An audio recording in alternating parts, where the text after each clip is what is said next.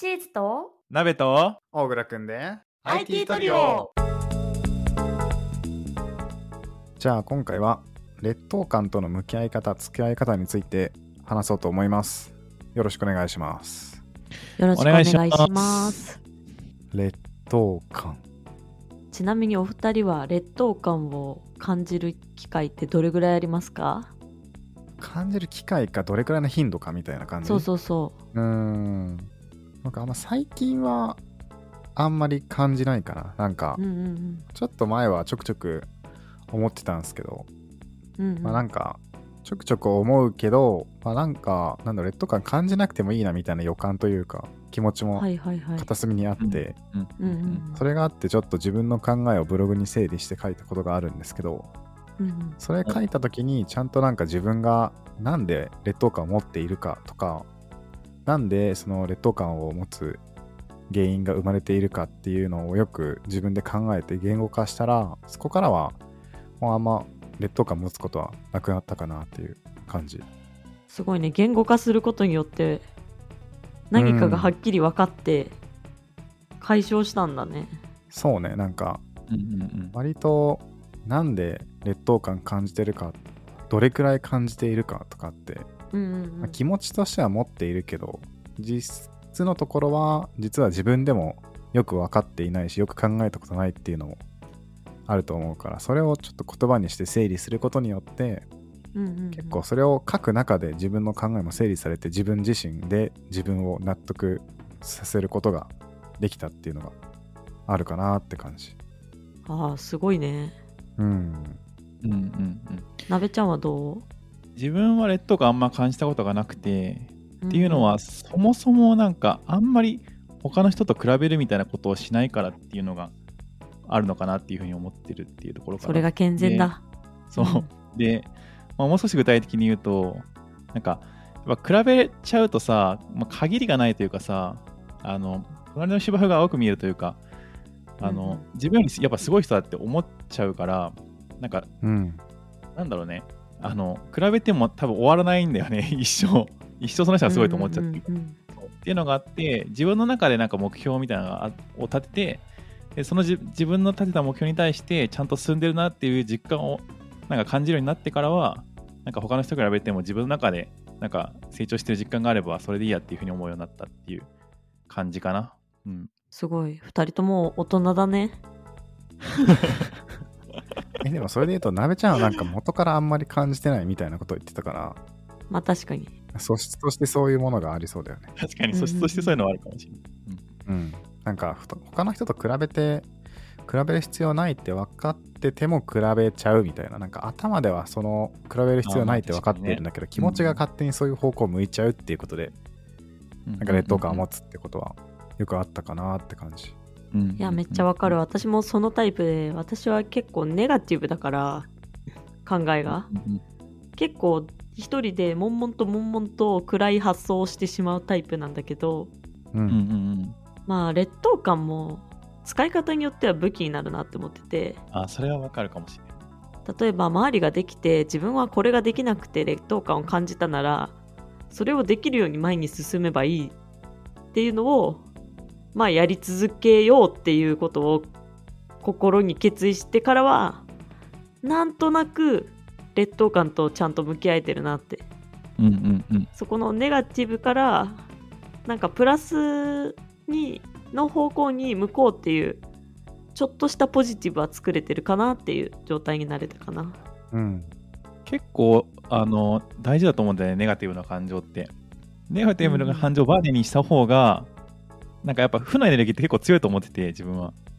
なんか最終的にその負のエネルギーをバネにして成長するみたいなのって結構自分もあるからなんかすごいわかる気がするそれ。うん。劣等感持つことないって言ってたけどなべちゃんは違う負のエネルギーを持つってこと？劣等感ではないね。なんか劣等感ではない。負けず嫌いって感じ。あはいはいはい。劣等感とはちょっと違うかな。なんかはいはいはい、この人に負けたくないなとか、なんか、こういう分野でこの人すごいけど、なんか自分だったらもっと、なんかすごいやり方とか成果とか残せるんじゃないかみたいな感じで、その人よりもちょっと工夫して、なんかもっとこう、いいアプローチとかないかとかを自分で研究してやったりとか、そういうのはあるかも。うんうん劣等感だとちょっと違うかな。確かになんか他の人と技術の差を感じるっていうことはタイミングは多々あるけどそういうそれに出会った時にそれで自分はダメなんだって落ち込むような気持ちの持ち方のパターンと、まあ、こんなすごい人がいるんだったら僕も自分もそういう方になりたい。むしろその人を越したいと思ってそれをやる気に変えて頑張るパターンとか。あ、そうそうそうそう。うん。パターン的にはいろいろあるよね。うん。いろいろあるね。うん。ただすぐにはその人になれるわけではないからさ、無理っすそうだね。ね。うん、それは絶対無理だと思うよ。う。ん。ある程度経験とか違うだろうし、うん。すべて完璧なエンジニアになれるってないから、うんうんうん。ある程度自分の強みはここだっていうところは分かった上で、それを殺さずに、まあ真似してみたりとか、うん。そこも習得していって地道に進んでいくことも大事だなってよく思う。んんいやその通りだと思いますね。うんうん。そうだね。転職した時はね転職した後も最初劣等感すぎてもう劣等感しかなくて え？あ、そうなんだ。えそう劣等感と自己嫌悪がすごくてえ私って価値ある？って思うことも結構あったんだよねうんあそうなんだね。あ全然やっぱレベル高いなっていうのは感じて。ちょっと今までのやり方じゃ通用しない部分とかもたくさんあってそう知識の幅であったりとかまあそもそもやってることが違うからううんうんんそうそういうところにまあ折り合いをつけなきゃいけないわけじゃんね、うん。そうだね。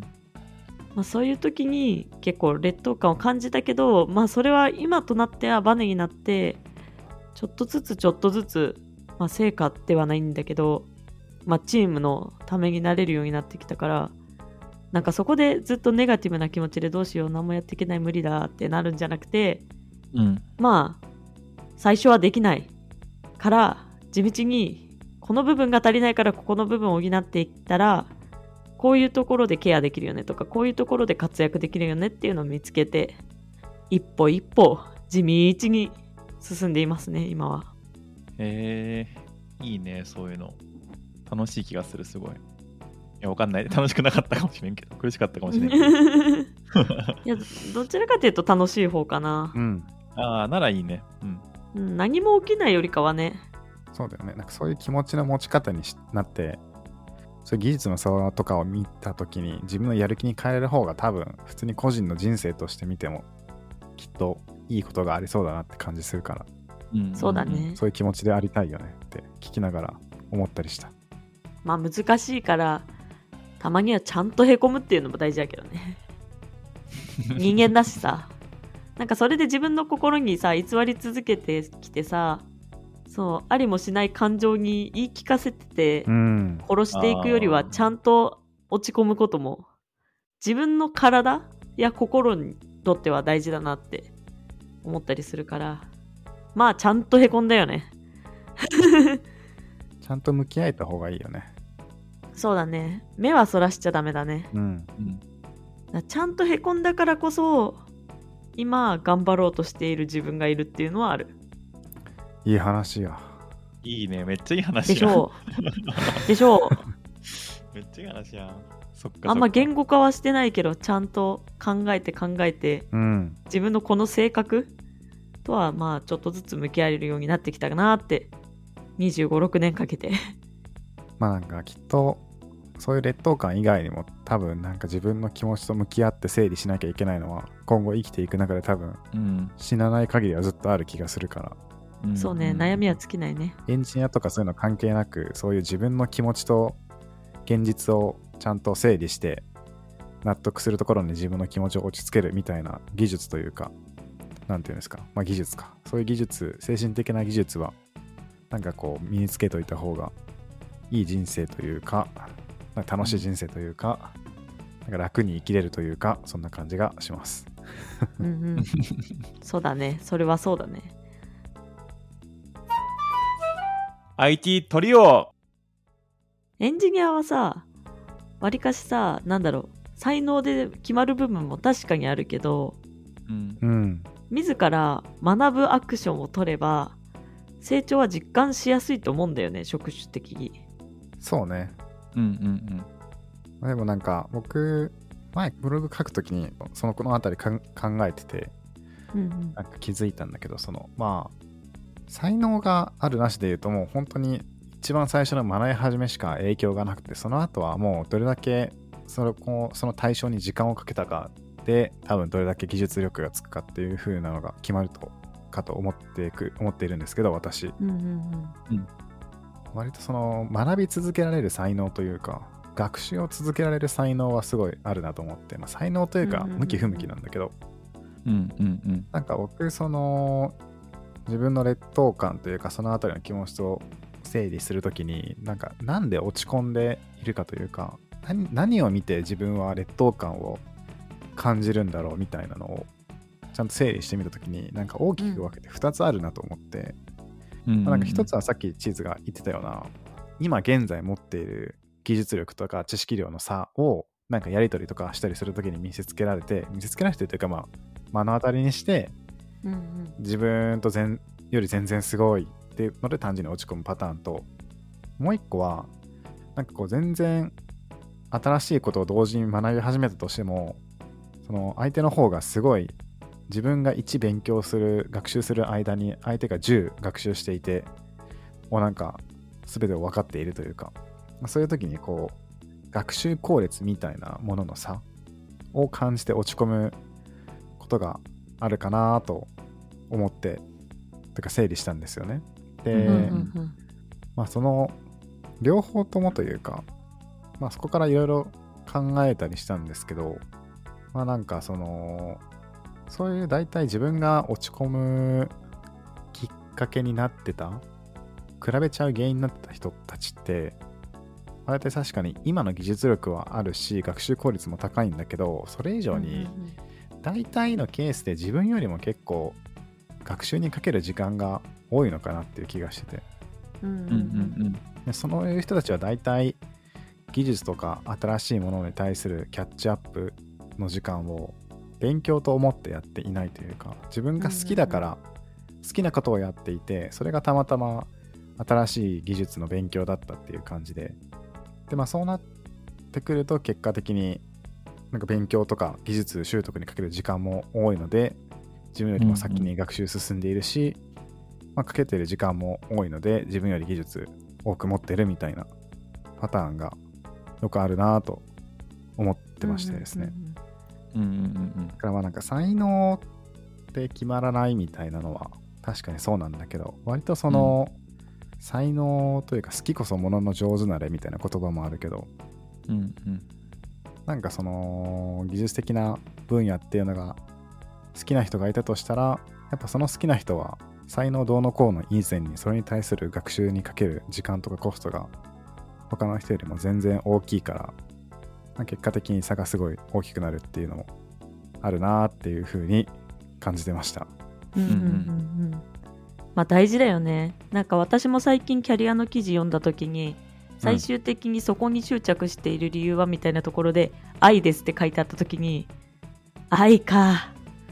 愛か」って 思ったからそういうところだよね。だからなんか自分が頑張ろうとしてやっているというよりかはもうそれがやりたくてやっている好きだからやっているっていう領域がね、一番成果につながりやすいんだろうね。なんかそういう話を見たり自分で整理したりするとうんその人がこう技術持ってたりするときにその人がそこにかけた労力とかを無視して自分と比べて自分よりめちゃくちゃ技術力があるからみたいな感じで差を認識するんだけど本当のところは単純うんにうんかけた時間が僕よりかけたコストが僕よりも段違いで多いだけみたいなケースが多くて。確かに確かにで今言ったようなその勉強しているんじゃなくて単純に好きなものに時間をかけていますっていうのがほとんどだなっていうふうに考えるとうんうん。なんかそのなんだろうな技術力と技術力で比べるってよりかは好きなものと好きなもので比べるみたいな方がなんか認識として正しいのかなと思って。ああなるほどね。うん。だからなんだろうな、まあ、僕が僕と A さんがいたとして、まあ、A さんの好きだ好きなものが特定の技術ですみたいな。人生の中で好きなものが特定の技術だから、まあ、結果的に時間をそこに割いているので技術力も、まあ、結果としてついていきますよね。で僕はその技術好きじゃないけど仕事で使っているからその人と一緒にした仕事をしてみると差を感じますとでただ、うんうんその人がその好きなものにとして勉強している時間っていうのを僕はそのまた他の好きなものに時間をかけているわけでなんだろうね。そう分かりやすい例で言うと例えば家族となんかかけがえのない時間を過ごしましたとか,、うんうんうん。まあ、なんか他のなんか自分の趣味であるなんかスポーツとかに時間をかけてそっち系のスキルを獲得していましたとかそういう感じになるわけで、うんうんうん。だからそういうもうちょっとなんか単に技術と技術を比較しするっていうよりかはもうちょっと広い目で見てそのそれぞれの人生でどれだけそ時間をかけているんですかみたいな目で見てみるとうん。まあなんかそれは人生有限だし別になんだろうな、まあ、技術僕も好きだけど人生の全ての空き時間を技術習得にかけたいわけでもないからうんうん。それはなんかそういう人生の有限の時間っていう視点で比べてみるとまあ僕より時間かけてる人が技術力つけるのは当たり前だし僕はその分他の好きなことをして人生充実させようとしているんだからまあなんか当然だよなみたいな。うん確かにね。そう。なんかブログ書いてる時はそこら辺で考えに至った時にああなんか落ち込む落ち込まないっていうかただただの当然の話だっていうふうに自分の気持ちで納得してうんうんそこら辺からなんかあんまり劣等感みたいなものを持たなくはなったかな。当然その相手というか他の人が頑張ってるから自分も頑張ろうとかいうふうには思うんだけど、うん。うん。なんか落ち込むみたいなことはそれでなくなったかなって感じ。へえすごいね。まあそうだよね。なんか人と比べるって意味ではさまあ人生っていろんな係数の混ざり合いだからその一つの対象で比較するって絶対できないものだしそもそも比較するものではないからさ。うん。うん。うん。確かに自分が今感じているこの感情は劣等感なのかっていうところも疑問に感じてきたな小倉君の話聞いてて。そう、なんか錯覚な気もするんだよね。そうだね。技術と技術だから等しく比べられるような気がするんだけど、まあ前提としてはそういうかけた時間の差があって、さらにその前提としては人生が有限っていうのがあって。ってなると本当にもうすごいどっちの方がすごいとかどっちの方が悪いっていう話じゃなくなってくるなっていう。うんうんうん。確かに確かに。まあでもさたくさんさ仕事してると悔しいって思うことあるじゃんね。これこれができなくて悔しいって。うん。うんいうのはねなんだろう。健全な劣等感でもあると思うんだよな。確かに。なんかそういういい意味での劣等感みたいなのもあるよね。感じてもいいものなんじゃないかなって思ったりはする。うんうんうん。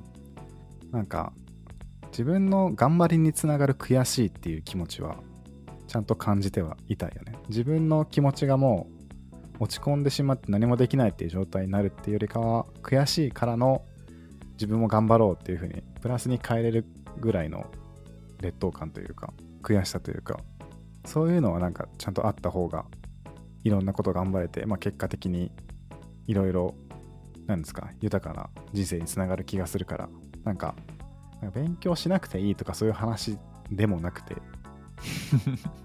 なんか難しいんですけど。なんか適切にそういううん。自分の感情みたいなものは利用していきたいなっていう気がしますね。人間らしくね。うん。そうだね、なんか劣、劣等感感じるのが悪いことじゃなくて、劣等感感じた後に、どういう行動を取るのかで悪いかどうかとか、悪いかどうかっていうか、なんか、結果としてうまいいくかどうかみたいなところが決まってくるって感じだよね。うん。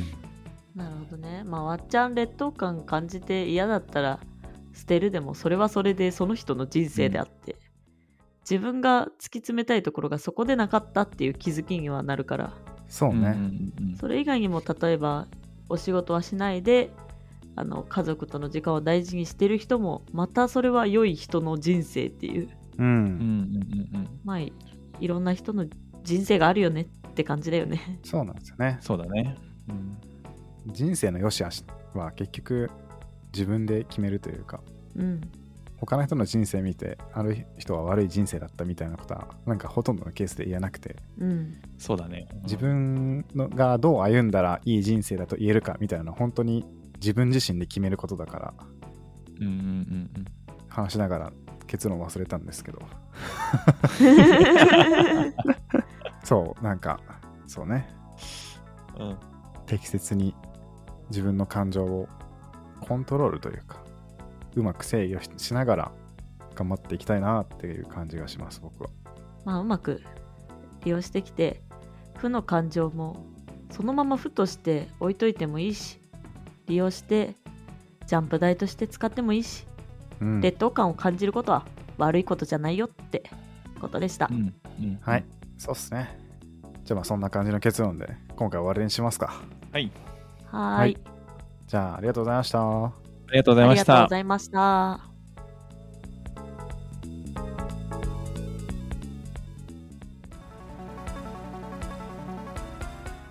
皆さんこんにちは。なべちゃんです IT トリオの日常は放送へのリアクション大歓迎です。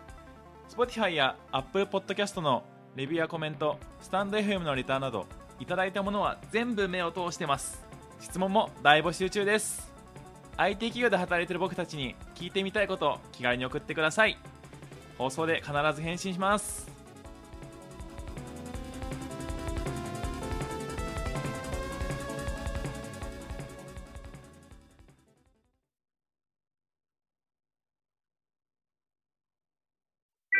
And now, a short commercial break. 現在エンジニアの採用にお困りではないですか？